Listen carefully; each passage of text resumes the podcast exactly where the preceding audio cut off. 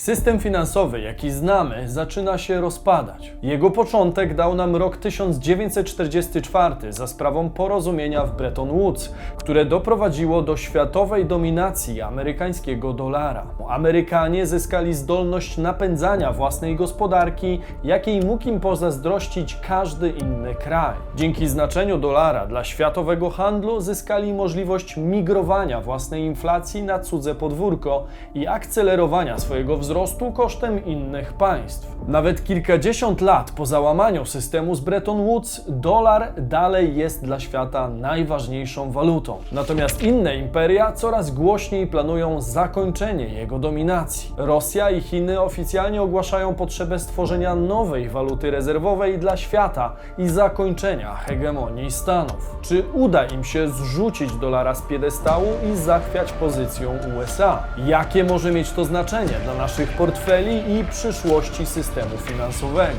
Sprawdźmy to. Bison. Włączeni do świata biznesu i finansów. Cześć, tutaj Damian Olszewski i witam Was serdecznie w programie Praktycznie o pieniądzach i edukacyjnej serii Bizon. Dzisiaj porozmawiamy o starciu dwóch potężnych sił gospodarczych i konsekwencjach ewentualnego przewrotu u samego szczytu walutowej piramidy. Dość niewiele się o tym mówi, natomiast warto wiedzieć, że to właśnie Stany Zjednoczone i amerykański dolar od dziesiątek lat dominują w systemie finansowym. Powoli jednak ambicje pozostałych imperiów stają na drodze hegemonii USA, a batalia pomiędzy nimi może być początkiem nowego systemu finansowego. Może Was zaskoczyć, jak wiele działań w tym kierunku zostało wykonanych w ciągu ostatnich kilku miesięcy od wybuchu wojny na Ukrainie. Jeżeli interesuje Was tematyka finansów i ekonomii, to zachęcam do subskrybowania kanału i dalszego odkrywania fascynującego świata pieniędzy ze mną jako przewodnikiem. Czas to pieniądz, więc zaczynajmy. System finansowy z Bretton Woods. Zacznijmy od podstaw, czyli od genezy obecnej sytuacji w światowym systemie finansowym. Porozumieniu w Bretton Woods, które stało się podwaliną nowego powojennego ładu monetarnego, można by poświęcić cały osobny odcinek. Dajcie znać w komentarzu, czy chcielibyście, abym opracował dla Was ten temat w szczegółach w kolejnych filmach. Dzisiaj zrobimy sobie skróconą lekcję historii, aby zrozumieć szerszy kontekst sytuacyjny dotyczący światowej gospodarki. Zacznijmy od tego, że kiedyś pieniądze były wymienialne na złoto. Była to podstawa pierwszego systemu monetarnego, tak zwanego systemu waluty złotej. Plusem tego rozwiązania był fakt, że każdy najmniejszy pieniądz miał swoje pokrycie w cennym kruszcu, którego była ograniczona ilość. To oznaczało, że przynajmniej oficjalnie nie było możliwości nieskończonego drukowania pieniędzy i wywoływania inflacji, tak jak ma to miejsce w dzisiejszych czasach. Zasady były proste. Wyobraźmy sobie, że na świecie mamy 200 tysięcy ton złota. Zgodnie z systemem rezerwy złotej, dopóki ludzkość nie wydobędzie większej ilości złota, nie będzie można tworzyć większej ilości pieniędzy. W konsekwencji każdy kraj mógł wyemitować tylko tyle gotówki, na jaką miał bezpośrednie pokrycie w złocie trzymanym w swoich rezerwach. W tamtych czasach używanie złota było normalną praktyką, a każdy kto chciał mógł wymienić pieniądze w banku na złoto. Wiele lat później, podczas II wojny światowej, stworzono pierwszy system walutowy, który dał podstawy relacji międzynarodowych pomiędzy systemami monetarnymi poszczególnych krajów. Do porozumienia i stworzenia nowych zasad doszło właśnie w 1944 roku w amerykańskim Bretton Woods. W skrócie ponad 700 delegatów z 44 państw alianckich zebrało się w jednym miejscu i przez niemal miesiąc negocjowało, jak ma wyglądać dalszy porządek świata. Wyniszczona wojną Europa była osłabiona, a najwięcej zyskały kraje pozostające na uboczu konfliktu, takie jak Szwecja, Szwajcaria, Argentyna, ale i Stany Zjednoczone. Niejako wygranym wojny można także określić ideę kapitalizmu i demokracji, której USA stały się światowym propagatorem i która w późniejszym czasie stanie się również narzędziem wywierania politycznego i gospodarczego wpływu. Ale temat amerykańskiej ekspansji pokojowej i demokratycznej zostawimy sobie na inny odcinek. W głównym celem konferencji w Bretton Woods było znalezienie właściwych rozwiązań problemów, jakie w tamtym czasie miała ludzkość. Mówimy przede wszystkim o przeciwdziałaniu zagrożeniu kolejną wojną o globalnej skali, czy też kryzysom, takim jak tak zwany Wielki Kryzys z lat 30. XX wieku. W trakcie jego trwania wolumen światowego handlu z poziomu 3 miliardów ówczesnych dolarów w 1929 roku spadł do mniej niż 1 miliarda w 1933.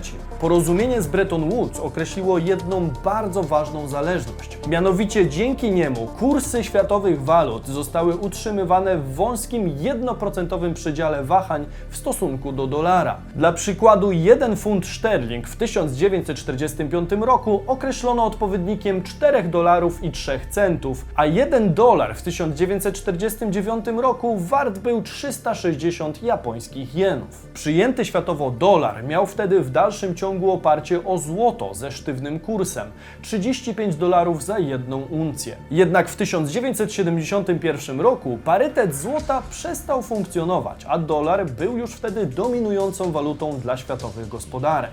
Tak skonstruowany system miał oczywiście największe zalety dla twórców, a w szczególności dla USA. Narodowa waluta Stanów stała się jednocześnie walutą światową, a międzynarodowe transakcje były prowadzone właśnie w zielonych banknotach.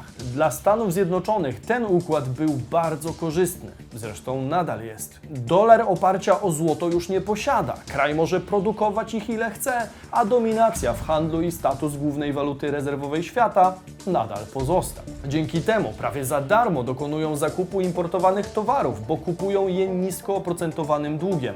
Mogą także migrować swoją inflację do innych krajów, korzystając z zależności pomiędzy dolarem a walutą w danym państwie. Co ważne dla dalszych losów tej historii, porozumienie w Bretton Woods zainicjowało powstanie takich instytucji jak Bank Światowy, Międzynarodowy Fundusz Walutowy oraz Światowa Organizacja Handlu, które do dzisiaj stoją na straży tamtych postanowień. W rzeczywistości jednak wiele z ich działań stanowi dalszą podstawę do uzależniania słabszych, mniej wydolnych czy skorumpowanych gospodarek od silniejszych, rozwiniętych państw, które są w posiadaniu kapitału.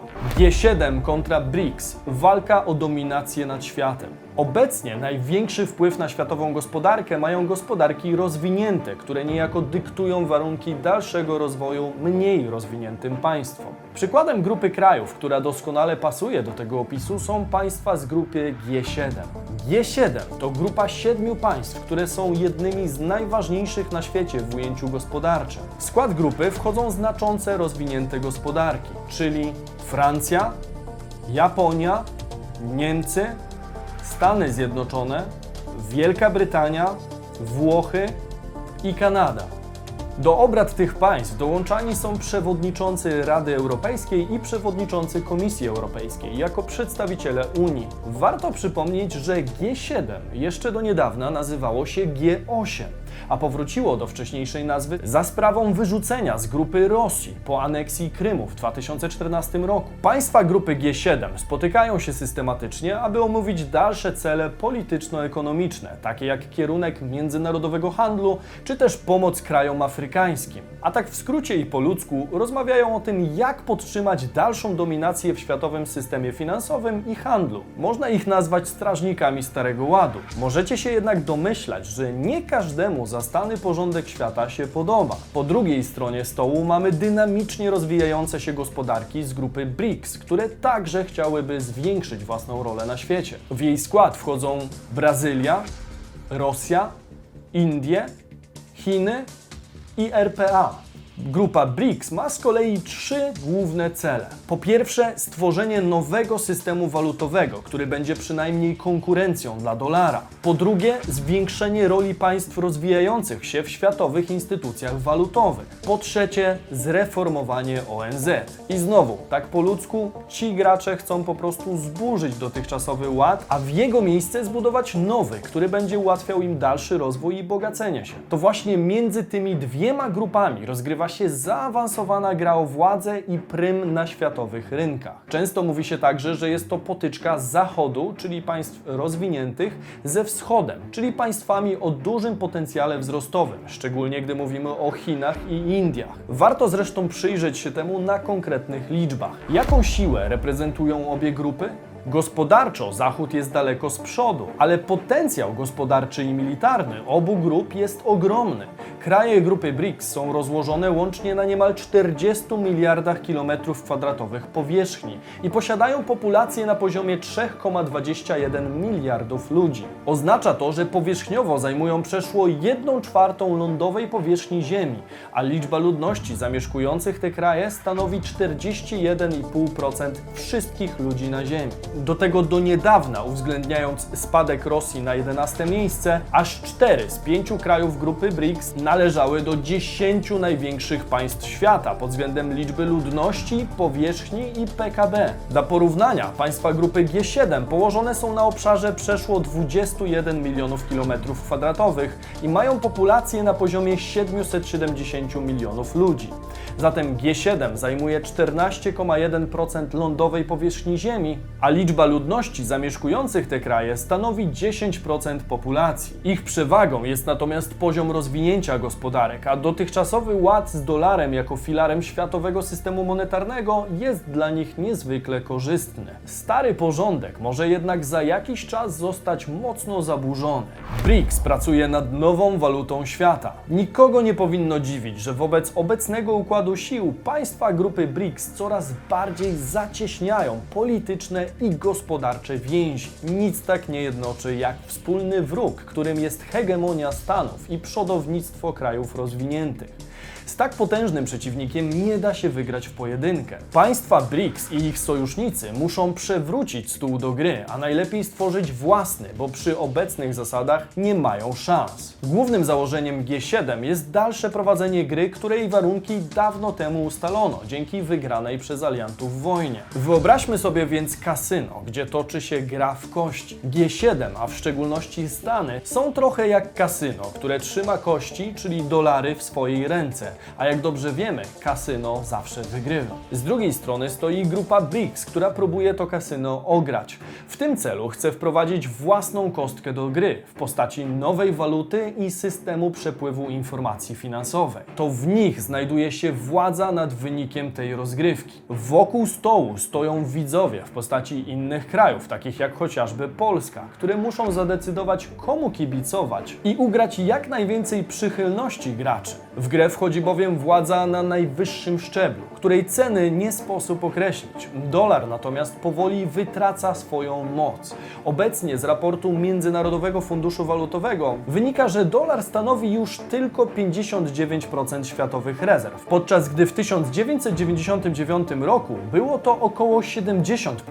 Banki centralne już teraz powoli dywersyfikują swoje udziały w walutach takich jak chiński yuan, ale i szwedzka korona czy południowo-koreański won. Coraz częściej analitycy i strategzy walutowi różnych banków inwestycyjnych wskazują na fakt, że najważniejszym czynnikiem wspierającym hegemonię dolara jest brak alternatywy wobec niego. Czasy jednak się zmieniają. A wszelkie słabości giganta próbuje wykorzystać coraz więcej państw. Mowa nie tylko o krajach z grupy BRICS. Dla przykładu w Arabii Saudyjskiej pojawiły się plany wyceny niektórych kontraktów na ropę w chińskich juanach. Jeżeli Arabia się na to zdecyduje, będzie to bardzo odważny ruch, ale i kolejna poważna próba siły i dążenia do samostanowienia o dalszych losach światowych interesów. Nie próżnuje również wspomniana grupa BRICS, a głównie Rosja i Chiny, którzy oficjalnie zapowiedzieli już kolejne poważne wyzwanie dla dolara. A będzie nim własna, nowa waluta rezerwowa, nad którą prace już trwają. Kwestia stworzenia międzynarodowej waluty rezerwowej w oparciu o koszyk naszych krajów jest opracowywana, stwierdził na czerwcowym spotkaniu BRICS Władimir Putin. Rosyjski finansowy system komunikacyjny jest gotowy na połączenie z bankami krajów BRICS. Rosyjski system płatności MIR rozszerza swoją obecność. Badamy możliwość stworzenia międzynarodowej waluty rezerwowej w oparciu o koszyk walut BRICS, powiedział prezydent Rosji w wiadomości wideo do uczestników forum BRICS. Zresztą chiński przywódca Xi Jinping dosyć jednoznacznie wyraził się na ostatnim spotkaniu grupy BRICS. to politicize, instrumentalize, and weaponize the global economy, and to willfully impose sanctions by taking advantage of one's dominant status in the international financial and monetary systems will only end up hurting one's own interests, as well as those of others, and inflict suffering on people around the world. Jedno jest więc pewne: Chiny na pewno będą walczyć o swoje, ramię w ramię z Putinem, Indiami i kimkolwiek, kto dołączy do grona interesów realizowanych przez BRICS.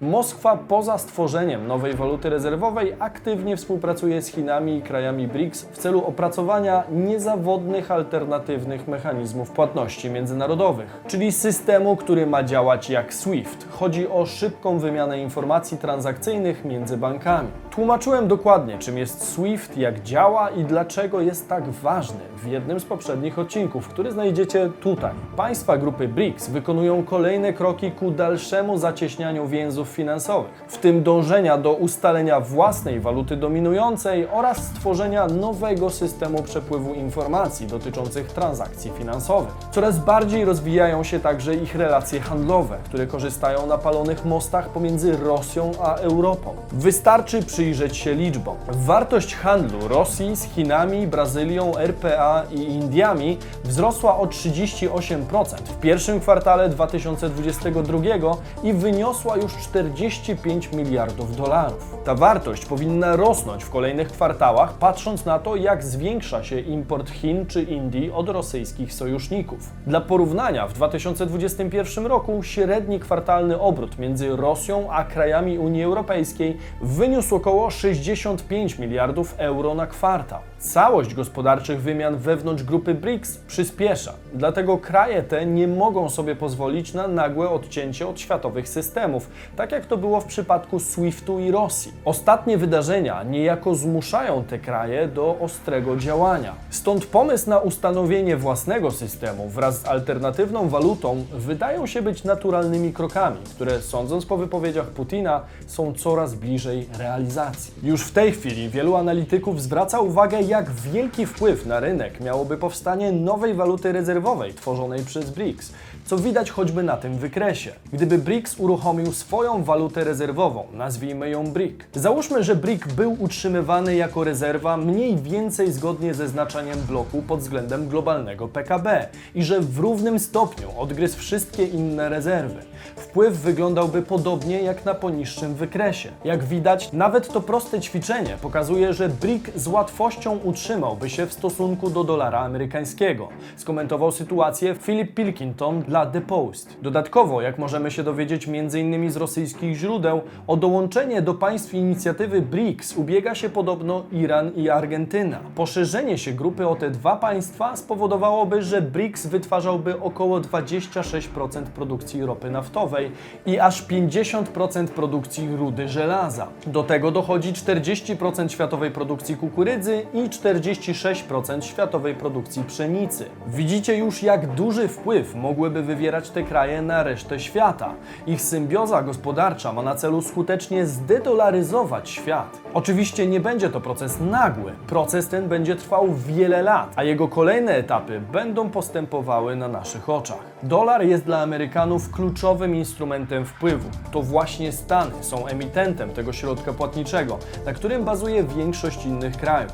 To Amerykanie odpowiadają za ilość dolara na świecie, co pozwala na dość proste sterowanie finansami biedniejszych od nich państw. Przykładem może być choćby Afryka, czyli kontynent, na którym walka o dominację nadal trwa. Instrumentem wpływu na kontynent są m.in. pożyczki Banku Światowego i Funduszu Walutowego, a z drugiej strony gigantyczne pieniądze tłoczone tam przez Chiny i Rosję. Każdy dług generuje zobowiązania, a nikt nie rozdaje przecież tych pieniędzy za darmo. O tej bitwie o wpływy mogę zrobić dla Was jeden z kolejnych odcinków dolarowej serii. Dajcie znać w komentarzu, czy chcielibyście go zobaczyć. Jak będzie wyglądał nowy system finansowy? Nie oszukujmy się, ani ja, ani nikt inny nie wie, co dokładnie czeka nas za 10, 20 czy 30 lat. Istnieje jednak duże prawdopodobieństwo, że doczekamy się solidnych zmian, które będą postępowały w oparach konfliktów, zarówno natury handlowej, jak i militarnej. Jako jednostki nie mamy znaczącego wpływu na kurs obrany przez światowe elity. Nie da się również na ten moment ocenić, kiedy nowa waluta rezerwowa powstanie, jakie zyska znaczenie wydarzenie i co dokładnie pójdzie w parze z tym wydarzeniem. Natomiast co warte odnotowania, świat coraz mocniej dzieli się gospodarczo na wschód i zachód, na obóz rozwiniętych i dynamicznie się rozwijających, na dwa obozy walczące o dominację w światowym handlu i systemie finansowym. W miejscu, gdzie będą ścierać się tak potężne siły i gdzie gra toczy się o najwyższy poziom władzy, ciężko oczekiwać pokojowych rozwiązań, na których żaden obywatel nie ucierpi. Niewątpliwie będzie to brutalna gra, nie pozbawiona podstępów, zimnej krwi i wykorzystania najmniejszej słabości przeciwnika. Temat jest na tyle ciekawy, że jeżeli chcecie, możemy kontynuować go w formie miniserii na temat dolara. Omówimy wtedy szczegóły sytuacji Afryki, czy też porozumienia w Bretton Woods, które dziś odrobinę Wam przybliżyłem. Chcąc nie chcąc, raczej płyniemy tą samą łódką co Stany i nie sądzę, aby dalsze postępy Chin czy Rosji w zdobywaniu dominacji były szczególnie w naszym interesie. Z pewnością w naszym interesie jest jednak coraz większa wiedza na temat pieniędzy i mechanizmów, które nimi rządzą.